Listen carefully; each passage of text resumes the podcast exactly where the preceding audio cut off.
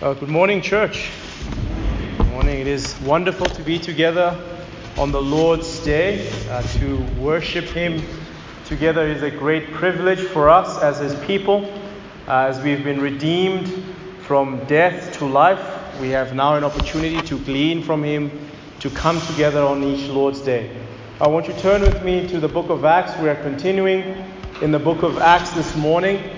Uh, this morning we're concluding Stephen's story um, in chapter at the end of chapter seven. Uh, but before we even get into the text, let me just tell the children uh, who are with us in the service this morning that the, the word that you are going to be counting and that you're going to be thinking around is Stephen. The word is Stephen that you and you have the sheets. Uh, what a wonderful thing to have uh, children with us, worshiping, thinking through the sermon with us on a Lord's Day. And on that note, uh, let me just encourage you, dear church, uh, to commit the Lord's Day morning to the Lord. Uh, the Lord has given us the Lord's Day as a time for us to come and worship Him, to hear His word, and also to rest, to rest from our labors, to uh, rest from our works, and to, be, to, to rest ourselves and rest in Him and trust Him that He has our livelihoods. Um, at Heritage, we do not have an evening service, but we do have uh, a Bible class at 8:30 in the morning, and then Sunday service. So I'll, let me encourage you to come at 8:30. Commit the entire morning to the Lord and to being with His people. We have Bible class at 8:30 here for everyone, and then we also have prayer this coming week. We've just finished studying the doctrine of hell in the New Testament uh, for four weeks, and now this coming week we're going to be uh, praying together as a church. So let me just encourage you once again uh, to commit the morning to the Lord and then the afternoon uh, to rest and recreation. Well, we are in the book of Acts. We want to conclude this story of Stephen. Uh, we have been with Stephen now for four weeks, I think, when we were first introduced to him in chapter 6 and we've seen him in different situations. Last week we heard his uh, powerful, incisive sermon, not really a sermon, his testimony and speech against the Israelites and the Israelites' leaders. And all of that, we, we unpacked all what all of that means. And this morning now, we're here, uh, when we're hearing what happened after that sermon that we heard last week, that, that speech, rather, that we heard last week. And this is how they react to Stephen's indictment, Stephen's accusations on them, Stephen's judgment, really pronouncing uh, the judgment of God on them. Let's hear what they do from chapter 7, verse 54. Now, when they heard these things, they were enraged, and they ground their teeth at him. But he, full of the Holy Spirit, gazed into heaven and saw the glory of. The glory of God, and Jesus standing at the right hand of God. And he said, Behold, I see the heavens opened, and the Son of Man standing at the right hand of God. But they cried out with a loud voice and stopped their ears and rushed together at him. Then they cast him out of the city and stoned him. And the witnesses laid down their garments at the feet of a young man named Saul. And as they were stoning Stephen, he called out, Lord Jesus, receive my spirit. And falling to his knees, he cried out with a loud voice, Lord, do not hold this sin against them. And when he had said this, he fell asleep. And Saul approved of his execution. And there arose on that day a great persecution against the church in Jerusalem and they were all scattered throughout the regions of Judea and Samaria, except the apostles. Devout men buried Stephen and made great lamentation over him. But Saul was ravaging the church and entering house after house. He dragged off men and women and committed them to prison. This is God's word. The question I have for you this morning as we begin is really the first point of the sermon. And here's the question I have for you How do you take rebuke? How do you take being told that you are not in line with what God says? How do you take it when people, someone comes to you, Bible in hand, verses in hand, and saying, Do you realize that you are walking in a manner or you are doing things in a manner that is contrary to what God says? The council here is enraged at Stephen's testimony against them. Remember what we heard. Stephen has accused them and their fathers of being spiritual Gentiles, of being stiff necked, of having a, a history of rebelling against Moses. He has called them that they that they this this hatred that they have for Gentiles, this dislike of those whom they consider unclean, Stephen has just called them the ones who are unclean. Stephen has just laid all of that on top of their own heads, and they simply cannot take it. We're told here in verse 54 that they were enraged and they gnashed their teeth. They ground their teeth at him. This is a phrase that expresses deep anger and frustration. These men are being told that they are the enemies of God that they seek to persecute and they can't handle it. They, they consider themselves to be Abraham's children. They pride themselves of being the ones who uphold the law. But this particular second opinion, this, see, they've diagnosed themselves, we're the children of Abraham. But here's a second opinion. Here's a someone with God's word coming with a second opinion of themselves and what they are and what their fathers truly are and it completely rubs them the wrong way. Of all the responses available to them at that moment, they choose rage. They choose anger. You remember what the people in Jerusalem, all the way back in chapter 2, when Peter said something similar to them, You killed the Messiah, you killed him, you are guilty of killing the Holy One. Do you remember the response in chapter 2? What shall we do? Well, what can we what can be done? Okay, we, we hear you. We hear our guilt. What can be done? What shall we do? And Peter very freely, very graciously offered to them the gospel of Jesus Christ. He said, If you repent and be baptized, you will have the Holy Spirit. Not only now will you be enemies of God like you have been acting as enemies of God, now you will live with God. Now God is going to come and make his place of abode in you. Those guys chose to, fi- to, to make terms of peace. Those guys responded to being told that they're guilty by asking, How can, how can it be made right? These guys respond with a gnashing of teeth. They respond with rage. How do you react, dear friend in front of me this morning, when someone offers an opinion of you that is contrary to your own opinion of you? How do you react? You see, consider that a rebuke like the one Stephen has just offered stings. Yeah? A rebuke is not nice. Who here is always looking for a rebuke? If you say you're always looking for a rebuke, you're lying. It stings. Imagine being told that you and your people are not what you think you are. Everyone here this morning has an opinion of themselves and of their history and who they are that is ingrained in their identity. We all have an opinion of ourselves.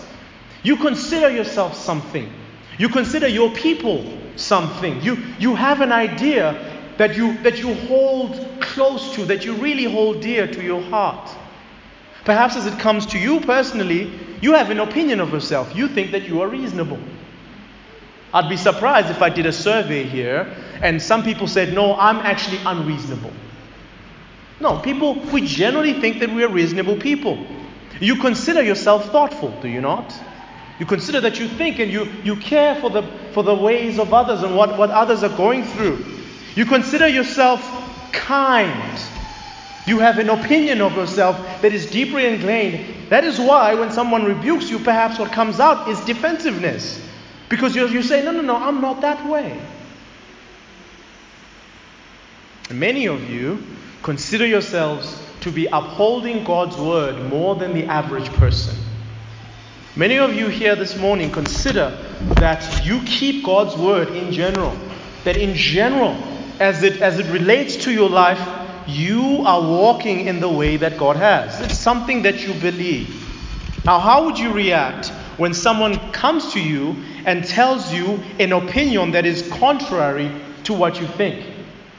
What if someone comes to you and looks at your life and says, contrary to being reasonable, contrary to being thoughtful and generous, you're actually miserly and you're childish in your reactions?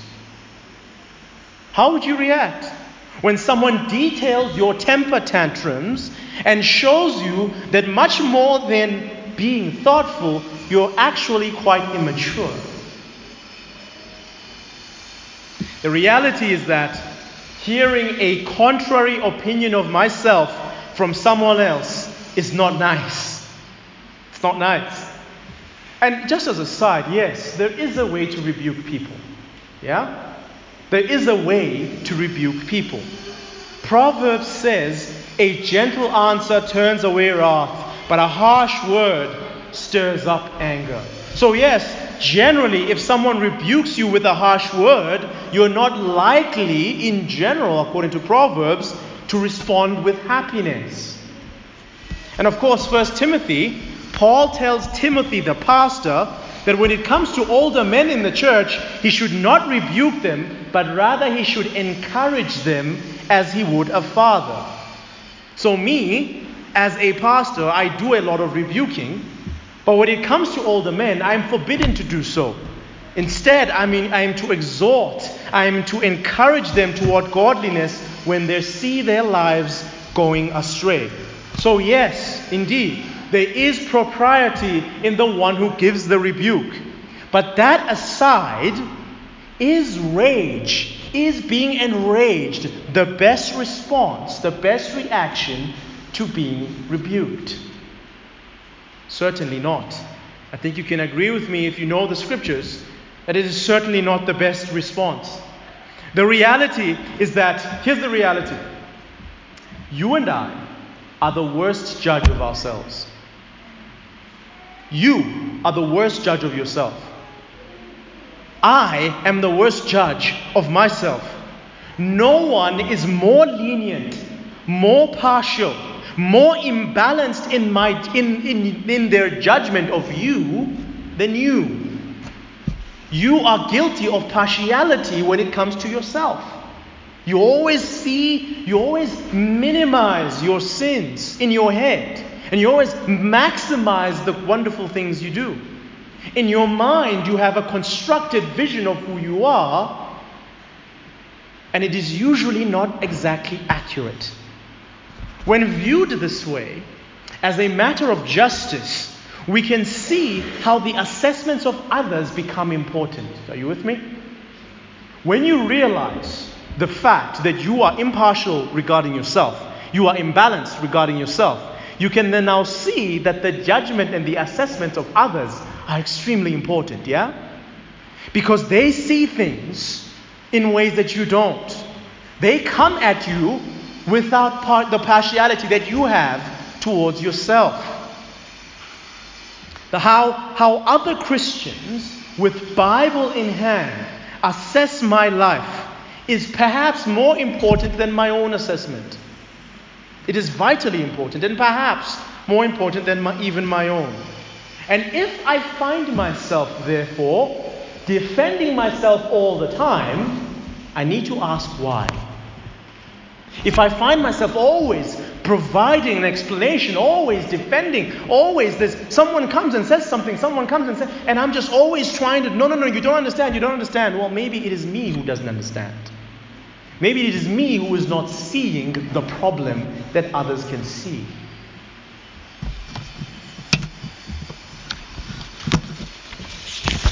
Let me tell you what the answer boils down to, what all of this boils down to.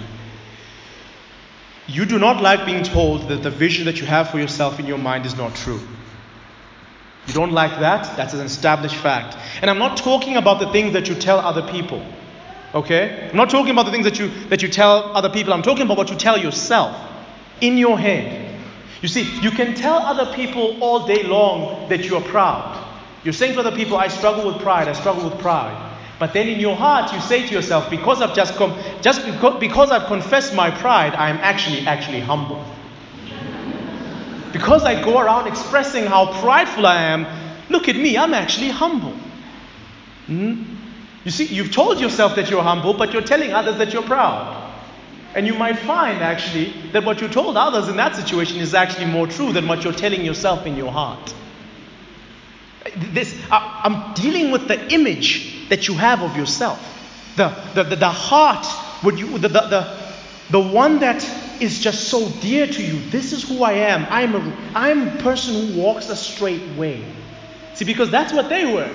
They believed themselves zealous for God. They believed themselves zealous for Moses. They believed themselves the children of Abraham. And then Stephen comes and says, You guys have a history from the very beginning of killing the Messiah sent to you, and you finally killed the real Messiah. You are stiff necked, spiritual Gentiles. This, this, this reality, I, I, I, to, I want to illustrate this because it's, it's really, it's really an important thing in Christian discipleship. This reality that, I, that we are not what we think we are in our heads hit me like a ton of bricks a number of years ago when I, when I first moved up to Johannesburg. You see, up until my first year as a graduate, I had lived my entire life, about 21 years, in KZN. I was always surrounded by my people, the Zulus. I grew up in Zululand. I consider myself a Zulu of the Zulus. So you can imagine my surprise when I came to Johannesburg and almost every Tswana, and Sotho person I spoke to told me that Zulus are arrogant. Even people at this church, no, no, no, scratch that, especially people at this church. You guys know yourselves, I won't name names. I proceeded Right at the beginning, when I first arrived here among these Tswanas and Pedis, I proceeded to defend the dignity of my people for about a year and some change. And it wasn't until I had spent so much time here, interacting with people here and people from different tribes here, and, and feeling a kindness and willingness to learn other languages and people stretching themselves, that I saw something different. That I actually experienced something different from what I had been exposed to. And the big moment for me was when I went back to Natal for a visit. And I was in a taxi, and the taxi driver did a, a, horrible, a horrible maneuver on the road, nearly hitting a car. And the driver hooted. And unlike the taxi drivers here who just drive off, that taxi driver opened his door, looked menacingly at the driver of the car that he just sinned against, and stared him down. And I was like, oh my goodness, my people are arrogant. It was a shocking moment. And then add to that, around the same time, I saw videos of myself from way back when I was, when I was in KZN. I, I was, you, know, you have to understand, I was the president of a Christian organization. I was evangelizing, doing all these things. But I saw a video of myself, a three minute video of myself being absolutely proud and arrogant towards the people that I was in the organization with. And I proceeded to delete it on Facebook because it shocked me the amount of hubris and pride and arrogance that I displayed in that video. It literally, I think it made my skin crawl. You see, and I realized at that moment that I'm not what I thought I was. See, I'd lived among my people. I'd never really experienced other people who learn other people's languages, other people who have different views and are more kind and don't make big deals on certain things. And I realized that I was an arrogant man and I needed help. You see, the, the opinions of how, the opinions of others, dear saints, the opinions of others who see the scripture and see our actions is vitally important. It is vitally important. Bible in hand, assessing my life is something that I need to invite. Far more than reacting with rage, let us be thoughtful. We must love rebukes. We must, in one sense, offer ourselves to hearing rebukes. Proverbs 9, verse 8 says, Do not reprove a scoffer, or he will hate you. Reprove a wise man, and he will love you. Proverbs 1 verse 8 A rebuke goes deeper into a man of understanding than a hundred blows into a fool. You give one rebuke to a person of understanding, a person of wisdom, and it's going to go deeper in them than a hundred blows into a fool. Whoever ignores instruction despises himself, but he who listens to reproof gains intelligence. My son, do not despise the Lord's discipline, or be weary of his discipline, for the Lord reproves him whom he loves, as a father the son in whom he delights. And here's the warning, following from what we saw last week. Proverbs 29, verse 1. Here's the warning He who is often reproved, yet stiffens his neck, will suddenly be broken beyond healing. He who is often reproved, yet stiffens his neck, does not bend, will suddenly be broken beyond healing. You're going to keep resisting rebukes, resisting rebukes, resisting rebukes, and there'll be a time when you completely break beyond help, beyond healing. No more healing for you. You have resisted it so much so that nothing can be done. Take that as a warning, dear saints. Receive rebukes in a godly way.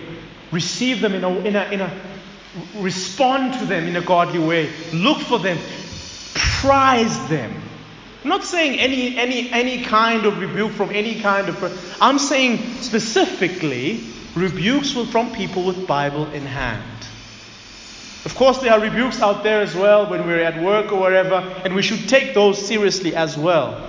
But especially, I want you to reserve your highest praise, your highest appreciation for those coming from people with Bible in hand.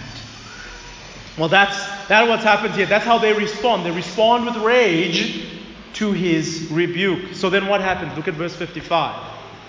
But he, Stephen, full of the Holy Spirit, gazed into heaven, saw the glory of God, and Jesus standing at the right hand of God. And he said, Behold, I see the heavens opened, and the Son of Man standing at the right hand of God.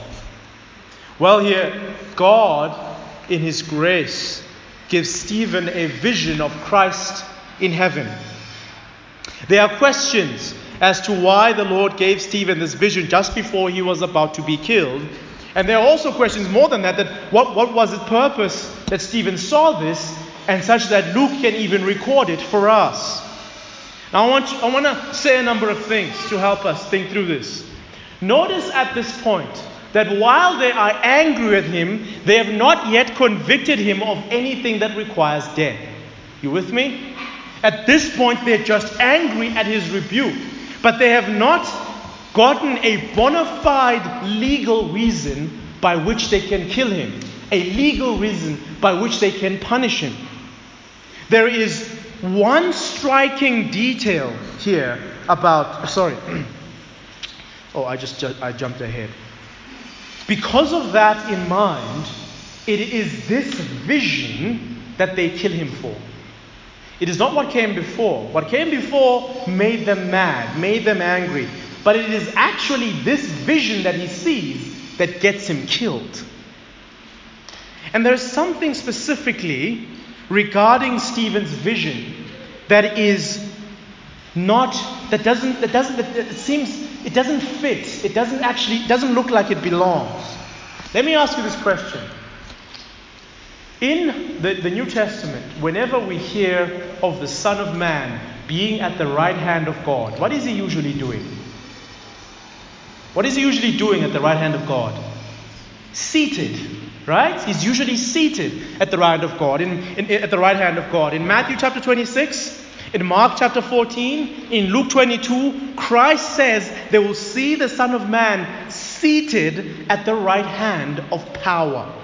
Even Revelation 14, the other place where we see this vision of Christ at the right hand of God, he is also seated. In Revelation 14, he says, Then I looked, and behold, a white cloud, and sitting on the cloud was one like a sign of man, having a golden crown on his hand, and a sharp sickle in his hand.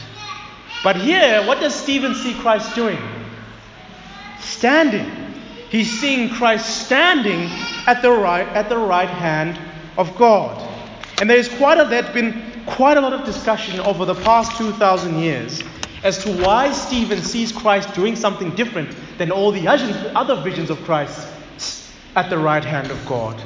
But here's what I'm convinced is happening here. Let me offer to you what I'm convinced is happening in this text. Do you remember what the Lord Jesus said would happen if the disciples acknowledged him before men?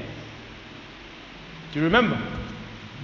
What would Jesus said something would happen when you acknowledge me before men, before rulers and councils. What did Jesus say he would do? He said he would also acknowledge you before his Father and the holy angels in heaven. While Stephen is acknowledging Christ before these men, Christ is standing acknowledging Stephen before his Father. He is vindicating him before his Father.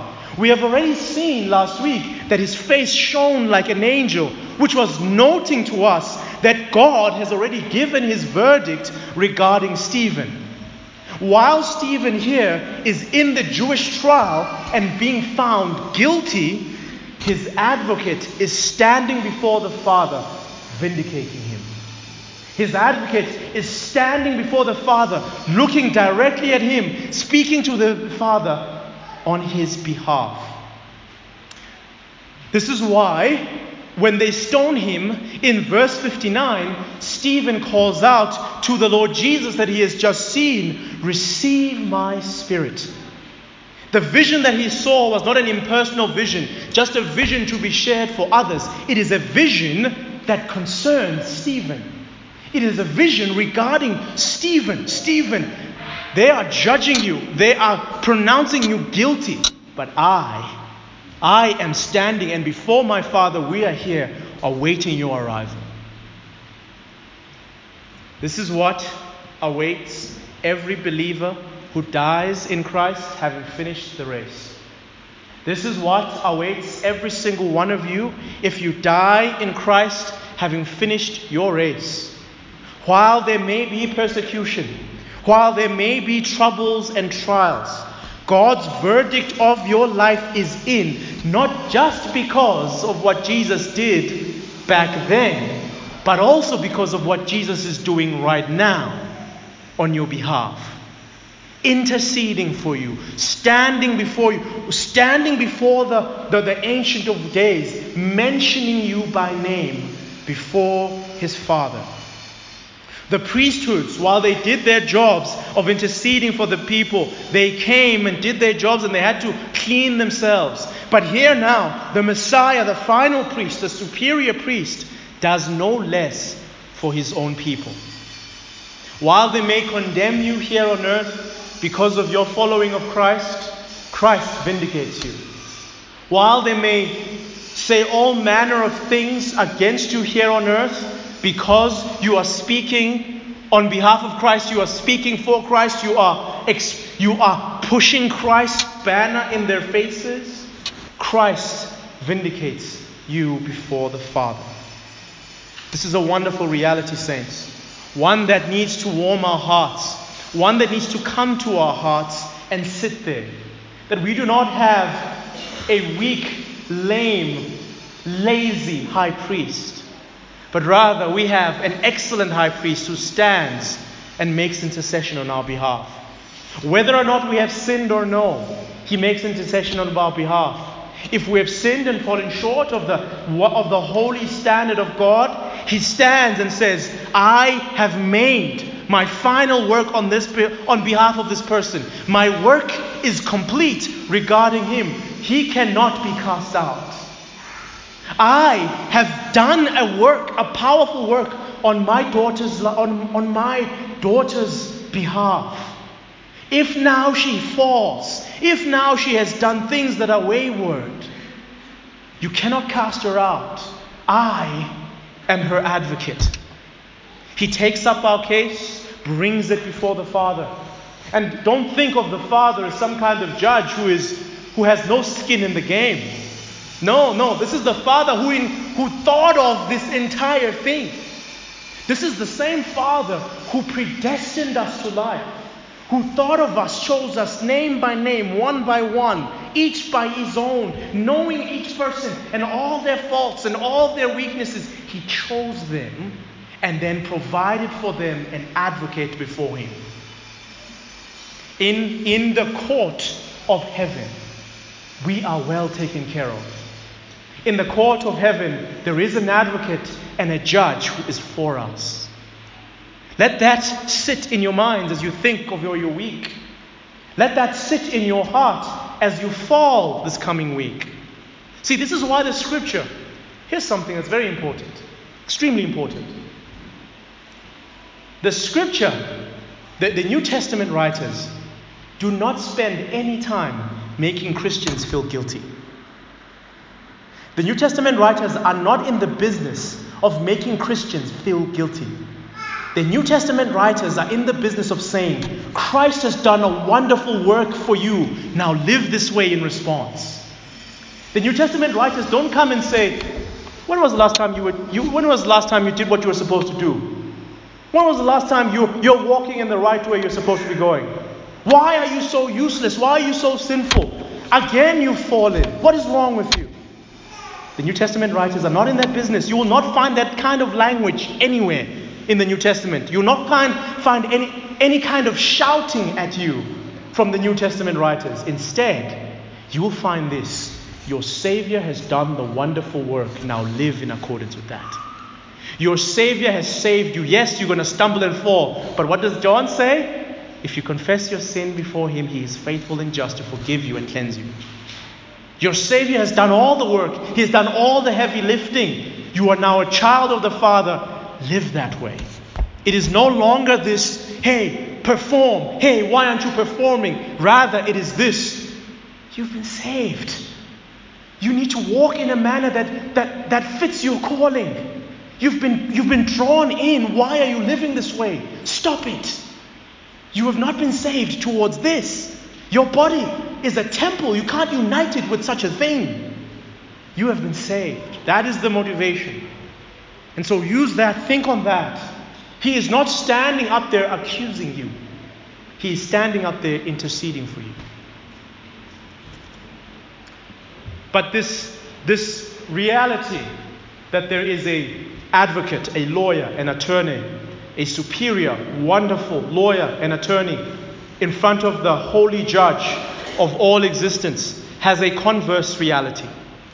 And that converse reality is this it is a horrible thing to face death without that advocate, without you being on that advocate's advocate book. That analogy, the lawyers will probably rebuke me later on. I'm sorry. Without being in that advocate's book, you see, there is no other advocate. It's not like you can choose your own lawyer here.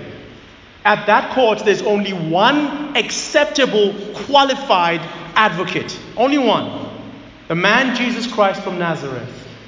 Everybody else who thinks that they're an advocate is not, is not an advocate. Everybody else who fancies themselves an advocate is going to himself be judged. Why would you face death? without having an advocate in the court where your whole life is being weighed. We're not just talking about a, a speeding ticket here. We're not just talking about something that you can get out of after a few years. We're talking about your entire life being weighed on the balances, on the scales of heaven. And if you go into that, if you go into that, that case, that court case, that hearing, Without that advocate, what will await you is judgment. No one else's name is going to be heard. No one else will be able to petition for any kind of hearing. Unless your name is written in the Lamb's book of life, you will be judged. Let me encourage you now. Come to the one advocate available. Come to the only show in town. Come to the only useful business. You don't just go to find a lawyer on Facebook Marketplace, do you? You don't buy, you don't just usually just go and, and buy whatever it is and import it. You don't buy your house from Facebook Marketplace, do you? Just go find, oh, let me go find this from wherever. You don't go and buy a car from a, a place that seems like they have a machine that rolls back the mileage. No, you, you, you want to go to a reputable place. You want to go to a place that you can trust, a place that has an actual warranty, a place that actually has a guarantee, a place that is certified. That this place, if you buy this product here, it is certified, it is the right product, it is not a, um, it's the real McCoy, it's not a Fong Kong. That's what you're doing if you go to other advocates. That's what you're doing if you're trusting in other people. That's what you're doing if you're not trusting in anyone. Come to the Lord Jesus Christ. He is the only one who gives this kind of life. He's the only one who gives this kind of acceptable service in the court of heaven. Well, Stephen sees this vision of Christ and he exclaims, Behold, I see Christ standing at the right hand of the Father. And it is that proclamation, it is that confession that drives their minds mad and moves him to death. Look at verse 57. But they cried out with a loud voice and stopped their ears and rushed together at him. Then they cast him out of the city and stoned him. And the witnesses laid down their garments at the feet of a young man named Saul. And as they were stoning Stephen, he called out, Lord Jesus, receive my spirit. And falling to his knees, he cried out with a loud voice, Lord, do not hold this sin against them. And when he had said this, he fell asleep. Stephen is now killed, not for his rebuke, but for his his confession that he sees the Son of Man standing before the Father. Do you remember what God Jesus killed? Do you remember what exactly was the thing that led to Jesus now being saying, What, what more do we need to hear? It was the very same confession. You see, they had been trying beforehand. In Mark chapter 14, you can read They'd been trying beforehand this tactic and that tactic, this tactic. And he, he's rebutting them, he's saying them, and they're angry, they want to kill him, but they don't have a charge that will stick. It is only when they ask him, Are you the Messiah? Tell us. And he says, I am. And behold, you will see the Son of Man seated at the right hand of majesty on high. And then they tore, as soon as he said that, they tore open their clothes and they said, What more do we need to hear? In the same way, they take him and rush upon him, take him out of the city. In the same way, he cries out, Jesus did. He cried out to his father and said, Receive my spirit. In the same way, just before he dies, what, does he, what did he say? Forgive them, for they know not what they're doing. Do you see Stephen the procession, the progression being exactly like Jesus Christ. Stephen's ministry mirrored Jesus' ministry at many points. We've seen this. He was full of the Holy Spirit like Christ was. He was unanswerable. They couldn't answer the words and the wisdom that was coming out of his mouth, just like they could in Christ. And then he, he, he rebukes them. He says harsh things towards the leaders of Israel, just like Christ did. And they're angry at him just like they were angry at Christ. They kill him and stone him for, for, for proclaiming that Christ is, is at the right hand of the Father, just like they killed Christ for that same reason. And now, even, even now, Stephen, as he dies, he is just like Christ. He is asking for his spirit to be received, and he is asking that they may be forgiven.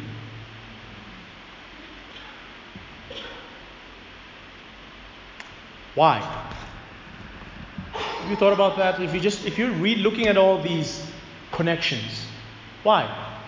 Why Stephen's life, his ministry, and his his public ministry, the power in his ministry, and then his trial and death, even to some of the minute details. Why does it mirror Christ so directly, so closely? Is it is is is Luke perhaps depicting Stephen for us as some other man we should worship? Is, is Luke wanting us here to consider Stephen uh, in the category of Christ? The answer is no. It is rather this Stephen's ministry, ministry, trial, and death mirrors that of Christ so strongly so as to show us that Stephen follows in Christ's footsteps just like Christ said would happen. He is following his footsteps in this exactly how Christ said it would happen. Christ said that what they did to me, they will do to you. And what does that drive home for us? What does that now say to us? Well, this is what it, this is what it brings to our minds more than anything is that we, his people, are united with him in his life and in his death. We, his people, are united with him not only just in life, but in his sufferings. We have this wonderful eschatological unity with the, with the Son of Man that goes deep. We, as his people, go up with him and go down with him. Where he stands, we stand because he's standing. Where he falls, we fall because he fell. We go up and we go down with him. We, we, we suffer the way he did. We are persecuted because of his name. Everything, we, we, there's this, this inseparability between us and him.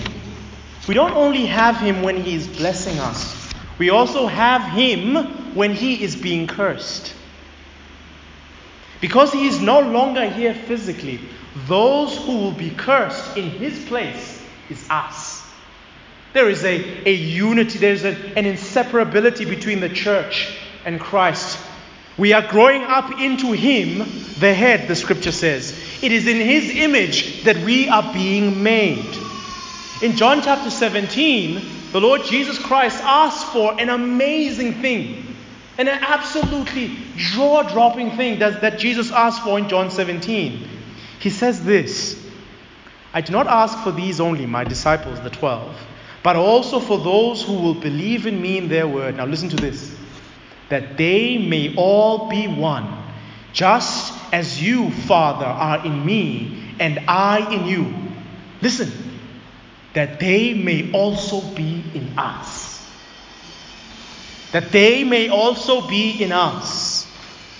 He is asking these things so that they, that they, that we, those of us who believe because of the testimony of the apostles, that we may be in the Father and in the Son, that we might know something of the unity of the Father and the Son, that we might be attached to Him with an un- unremovable glue.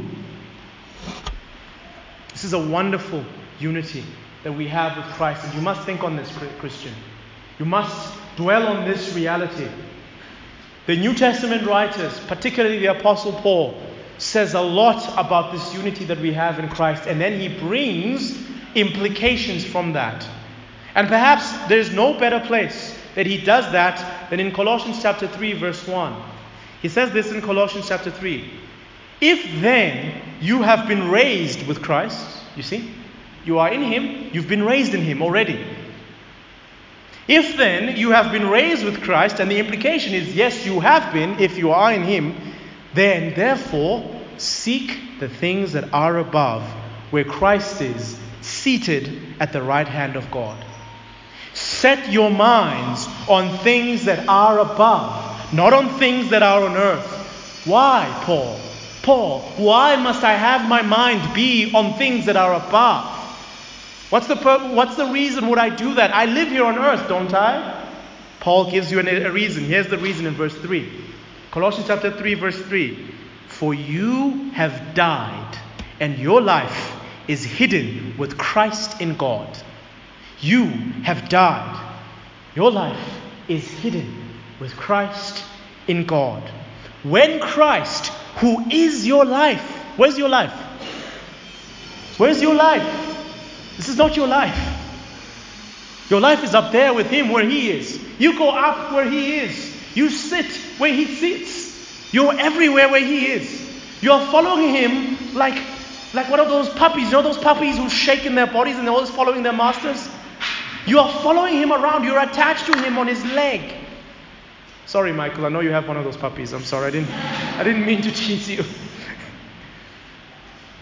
When Christ, who is your life, appears, then also you will appear with him in glory.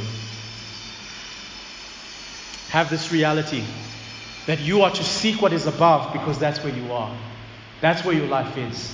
When He is revealed, then you'll truly see yourself. You don't actually know yourself. You don't actually you haven't actually seen what you actually look like. It's, go, it's still to be revealed what you truly look like.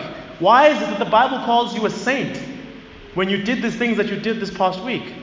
How can the Bible call you a beloved of God when you had when you you have those thoughts that you had this past week? How can it say so? Just wait and see. Because of the work that was done by the Lord Jesus Christ on your behalf, you are now something entirely different. You have been united with Him, and He is your life. Well, now, as we end, and very briefly, what is the effect of Stephen's death? Widespread, controlled, organized, targeted persecution and displacement of Christians. Look at verse 1 of chapter 8. And Saul approved of his execution. And there arose on that day a great persecution against the church in Jerusalem. And they were all scattered throughout the regions of Judea and Samaria, except the apostles. Devout men buried Stephen and made great lamentation over him. But Saul was ravaging the church, entering house after house. He dragged off men and women and committed them to prison. Great persecution comes out against the church. The political and religious climate, sorry, rather, the political and religious system that governs Jerusalem is now unsafe for Christians to remain in. And we're told here that many, because of the system, the machinations that are happening, they scatter abroad. Particularly, they run to other areas of Judea and into a new frontier, into Samaria. interestingly, we are told that the apostles didn't scatter. The church scattered, but the leaders stayed. There is simply no indication in the text, or really anything that I can find, as to why that is. Uh, the main possibility is that they wanted to stay and guard their post, but it is not clear at all why they stayed while the rest of the church was being persecuted. But more to the point, more that is uh, to the point is that we're introduced to this young man Saul. We were introduced to him a few verses earlier. And this young man Saul is now the face of persecution against Christians. In fact, at this point, there is no difference. excuse me, there is no there is no difference between Saul and any of the enemies of God. He is inflicting if you if you if you just read this verse, these verses, and read what's happening here, Saul is inflicting more damage to the church than the Sanhedrin did than the Sadducees did, than anybody else so far. No one, up until this, no one has done the things that Saul has done, which is going from house to house, dragging people because they're Christians into prison. The ESV says here that he is ravaging the church. Uh, but, I, but I like the, the NAS and the NIV, I find them more accurate. He is attempting to destroy the church. That's actually what he's doing. He's not just trying to silence the church like what was happening in chapter 4. You remember, in chapter 4, they wanted to silence them. Saul wants to destroy them. He wants them all gone. He wants them finished. He wants to kill whoever he can kill of them and remove them, touch them that they die. Saul later on in Galatians chapter 3, 113 confesses that he violently persecuted the church and he wanted to destroy it. He didn't just want to silence it. Saul, this man Saul, is full of zeal. No doubt this Saul was a part of the Hellenistic group that was defeated by Stephen. since we know that Saul was of the Cilician synagogue, which was located in Tarsus. Um, he was zealous and he was defeated by Stephen, and he's overcome with, with zeal for the ways of the Jews, and he's overcome with hatred for Christians, and he wants to get rid of them. It is not often in the Bible we are told of a character who specifically wants to destroy the church. That is a massive statement to say. For the Holy Spirit to see someone as wanting to destroy the church, the one that Jesus died for, the church that was the one whom the ends of the ages have come, that is not a small deal. Do you know who is credited as wanting to destroy the church normally in the scriptures? I'm sure you can say it. It's the devil. That's his passion. His hatred for God's church and his hatred for God's church leads him, his, leads Saul to be used by Satan in his zeal by attempting to bring lasting damage to the church. As we end our text here, we will end our text here at this particular moment. But let me just say this to you. This is why you never leave a story unfinished. Yeah? That's why you never leave a story unfinished. This is why you need to keep reading and keep reading, especially in the scriptures. Read from beginning until end. There are many threads that Luke is setting up here that he is yet to tie with this narrative. What will happen to the church that's been scattered? Is this Saul character going to achieve his goal of destroying the church or not? We will consider those things the next time we are in Acts. But let me leave you with this. In the plan that God has for his people, there will be low moments. See, right now we're leaving this text at a, at a low moment in the church. Before they were thriving, you remember this? There were thousands of them. They were growing day by day. It was growing. It was wonderful. There was no space. The people couldn't even get att- attention of the apostles. They were hoping for a shadow. It was wonderful. There were priests being saved. It was a wonderful time. And now we're leaving, we're finishing our sermon on the lowest point of the church so far, where they're scattered abroad, they're ravaged. Some of the, the a leader among them has been killed, and their ladies are weeping. They're, I mean, it says that he's dragging men and women, dragging them to prison. Families, he's, he's, they're being subjected to serious indignity. But that is why you should never leave the story unfinished. See, where it appears that the powers of darkness have the upper hand. But here's how the story ends, and I'm going to spoil it for you. I'm sorry. Here's how the story ends Christ wins. Christ wins. And his church, though ravaged by sin and ravaged by the powers of darkness, that church of his stands. Let's leave it on that note. That even though there might be low moments in our lives, and even in the history of our church here, there might be low moments, but do not leave the story unfinished. Come back later and see the end. Don't leave before the credits come. Amen. Let's pray. Glorious, majestic, powerful Savior, interceder for your people. Your, your offices, Lord Jesus, astound us. You are our Redeemer. You are our priest. You are our King. You are the prophet that brings the word to us. Your offices are wonderful to us. Your care for your people, even though there are ups and downs, even though there are low moments and high moments, you are the rock that remains the same. And I pray, Lord, for us as a church this morning, as we leave this morning, as we think this week, may we think on things that last. May our minds meditate on that which lasts, that you are the perfect advocate, and that we are inseparably, eternally united with you. And may we long, as we long and wait for that day, O Lord Jesus, where you come in your glory to sap all darkness from the land we say, along with the Spirit, Come. Come, Lord Jesus, and end our suffering. In Christ's name we pray. Amen.